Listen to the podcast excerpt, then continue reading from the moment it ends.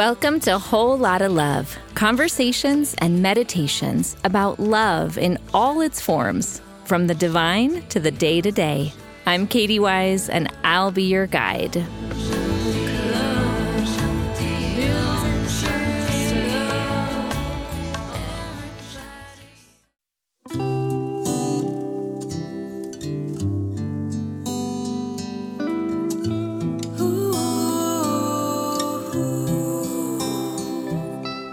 Welcome to the first episode of Whole Lotta Love. I'm Katie Wise, and I'm so excited to share this podcast with you.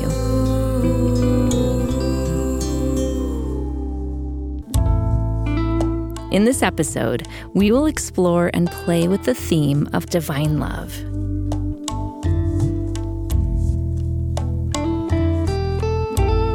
And divine love has been personified in a lot of religious traditions through the characters or images of deities.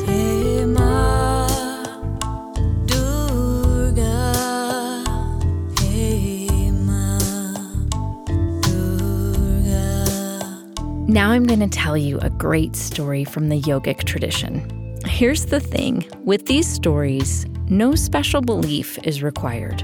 You can relate to this story and the characters as a myth, as an aspect of your own higher nature, or as an actual ally. In this episode, we feature the badass of the Hindu world, Durga.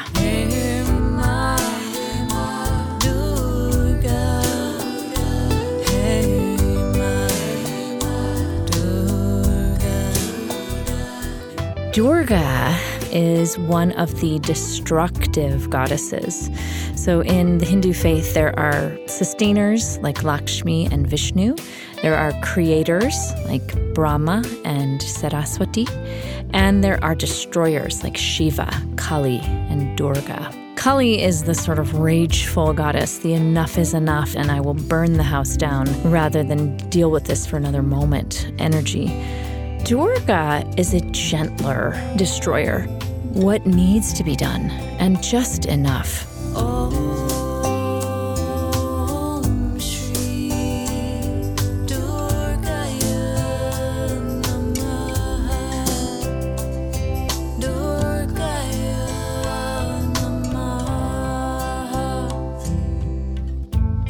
So there's a time, much like our time now, where the earth is overrun with greed and toxicity, and the waters are not clean, and the airs are clouded, and the demons are running the earth.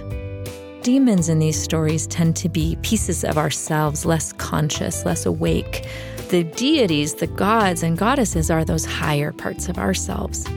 So the demons have overtaken the world and this one particular demon has made a deal with the divine that he cannot be killed by man or God, and so is indestructible. And the gods meet Ganesh, Shiva, Indra, Lord Surya, and they're like, What are we going to do? And they realize this demon is not the brightest, and he has completely forgotten about the feminine. So in that moment, Durga manifests. And she is one of the most beautiful, most extraordinary goddesses ever.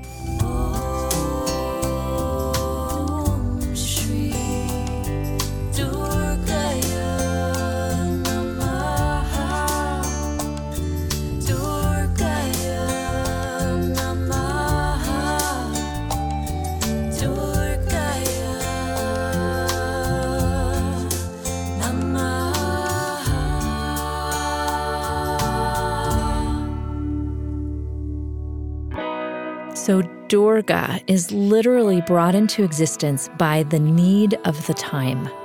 And all the gods give her their boons, their weapons. And I'm, I'm not going to mention all of them. You can geek out and go online, but I will mention the ones that I think are important. These boons, each of them symbolize something. So, in one of her eight arms, she carries a lotus, which symbolizes rising from the challenge, the hard parts of life. In another hand, she holds Shiva's trident, and it represents past, present, and future. And the top of the trident is always bigger to signify that the present is the most important, and we are actually creating our future in the present moment.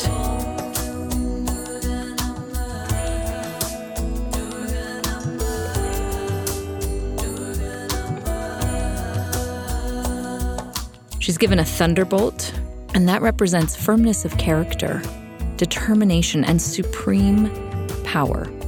So, sort of unshakable confidence and will.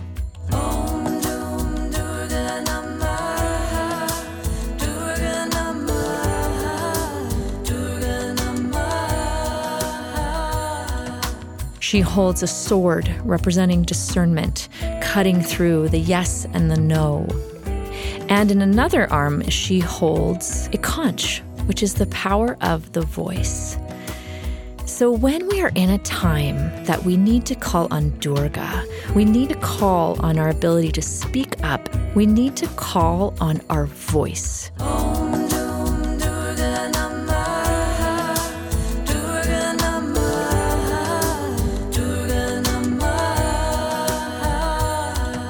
She's given a bow and arrow, and this is really about being steadfast in your aim. We did this really cool exercise where you aim your arm outward and you have a friend or helper pull on that arm and you put yourself in sort of a little warrior two stance. And first you just go into collapse like we do, like, oh, it's too hard, I don't want to do it, why me? And you have the person pull, and of course the arm just flops. Then you go to the opposite, the sort of sheer will, white knuckle, I am holding my arm no matter what. And you can do it. In fact, I, I'm very good at that, very willful holding. And as my friend pulled on my arm, my arm wouldn't budge, but it was very painful. It was painful to hold, it was painful where she was pulling. And ultimately, I couldn't keep it up. Eventually, both of us became exhausted. And then there's a third way where you aim your love and energy. And you imagine that for whatever reason, you've got to hold your arm up for the person or purpose that you love most. And as my friend pulled my arm, it didn't budge. And it wasn't effort. It was just as if the arm needed to be there and nothing was going to move it. I didn't need to use a ton of energy to keep it there because the arm was meant to be there. When you're connected to your purpose, that is how you are in your world. You're unshakable, not from willpower, but from confidence in your purpose.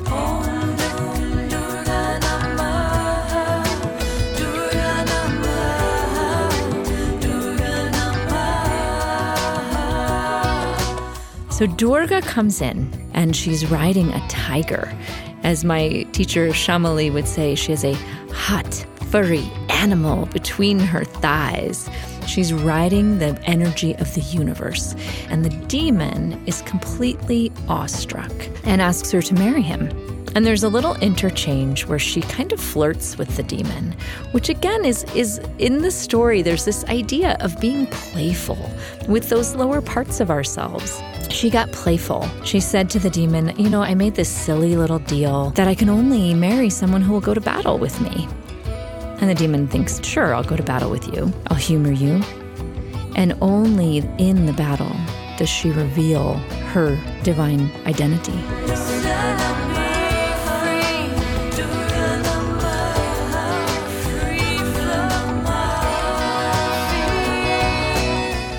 And so, ever so effortlessly, with no extra energy, she slays the demon. And that is what I love about Durga. It's like do nothing extra. Do only what inspires you. Do only what is in service of others without exhausting yourself. That is the energy of Durga, and that is the energy of this time. We are being called into a battle, a battle of consciousness, a battle of our highest selves, our highest love, over our base selves, our greed, our selfishness, our inability to take care of another person over ourselves.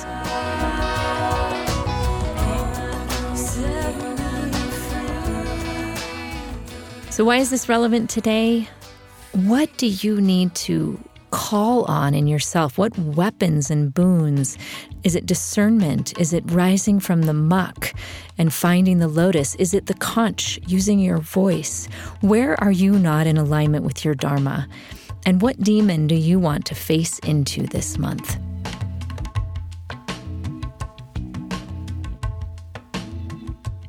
That is your Durga story. I look forward to hearing from you and finding out if this was significant to you.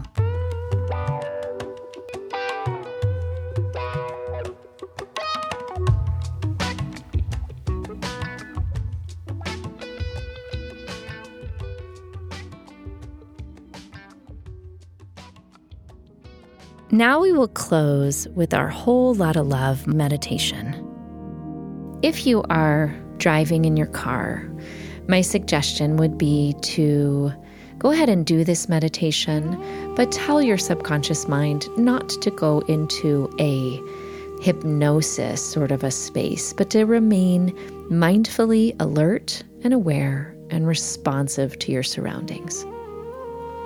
Those of you that are in home setting and you can cozy up and lay down and let these words just bathe over you, you can tell your subconscious mind to go ahead and go as deeply and fully into relaxation as possible. Find a comfortable seat or laying down position. Soften your head and your neck allowing any thoughts of past or future to slip away like a radio station being turned down. Allow yourself to become deliciously focused on your breath. Become so charmed with the feeling of your breath coming in and moving back out. The only thing happening now is your breath. Notice how calm and relaxed your body becomes as you focus on your breath. Notice your low back and see if you can soften the area around your kidneys and your pelvis softening now into a deep trust of this moment, of this breath. If it feels good to do so, gently extend the breath now. Slightly longer inhales. And a slight space between the inhales and the exhales. Allow your feet to soften and your lower legs to melt. Allow your arms and hands to relax, whether into the purpose of driving or into full relaxation. Center your energy now right on your heart.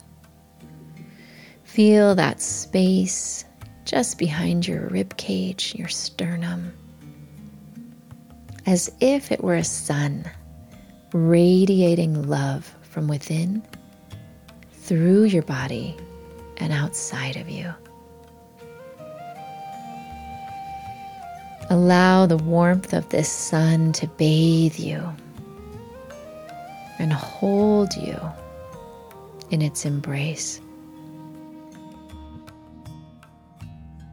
Feel with each breath that warmth and light moving out from you and then back in to your heart.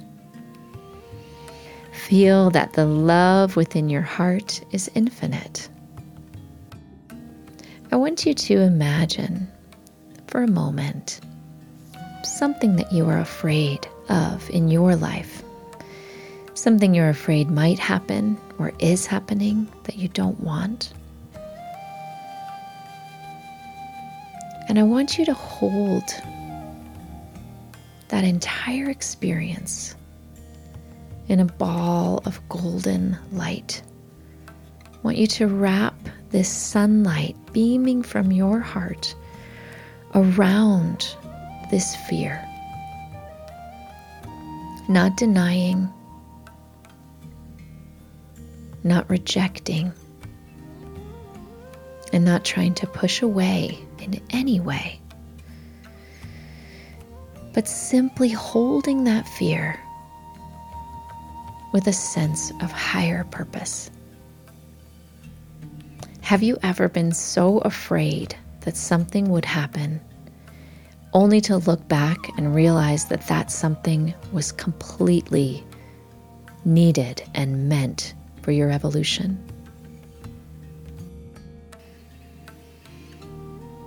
And then slowly, easily let go. Let go into higher love. Let go right and wrong, of black and white, of all or nothing. Let go of good and bad.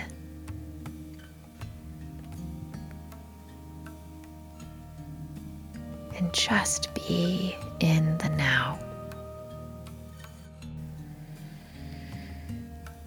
Knowing beyond any doubt that your fear right now is being transmuted and alchemized into love. From here, gently bring your awareness back up. With each breath, beginning to feel more wakeful, more alert, mindful, and clear. Begin by wiggling your toes and fingers, moving through your spine. And if you feel any residual fear left over in your body, go ahead and give your body a little shake.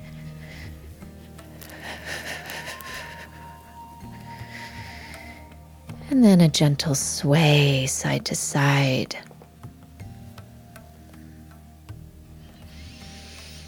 If you are sitting, just imagine your knees widening into a sumo stance and facing in to whatever it is that is causing fear in your system.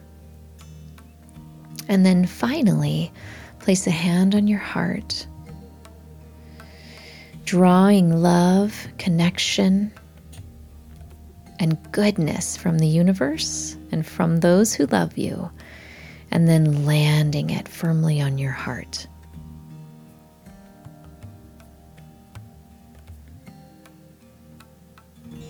Take one more deep breath.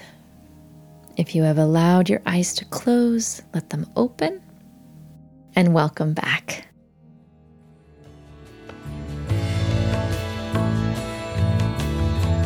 You've been listening to Whole Lotta Love. Music featured in this episode includes Hey Ma Durga by Katie Wise, produced by Ben Leinbach. O Mundo by Ben Leinbach, featuring Katya Leonardo on vocals, Bodhi Setchko on bamboo flute, and Benji Wertheimer on tabla. The Whole Lotta Love theme music is Loka Love by Katie Wise and Bhakti Explosion, produced by Ben Leinbach. To have your questions answered on our Whole Lotta Love hotline and to be the first to hear the next episode, become my patron at patreon.com slash Katie Wise. Tune in next time for more meditations and conversations on love in all its forms. Until then, may you be filled with a whole lot of love.